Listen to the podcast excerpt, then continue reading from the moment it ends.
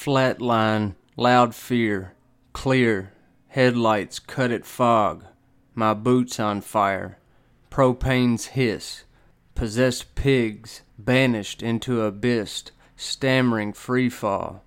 These rungs with the fourth wall shatter like tesseracts in a nonsensical row, reassemble, then bend, heave debris and liquidity, give gargled sputters multicolored shattered thrice.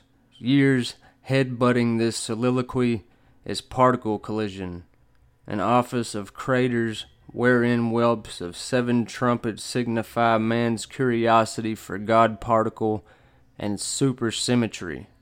Now I skim over this stargate, for how it is metastable, for how I'm into conspiracy, for how the white rabbit fucks hurried and scurries down a hole and through the hypothetical mortar of string theory, Darwinism, population control, Georgia Guidestones, propaganda.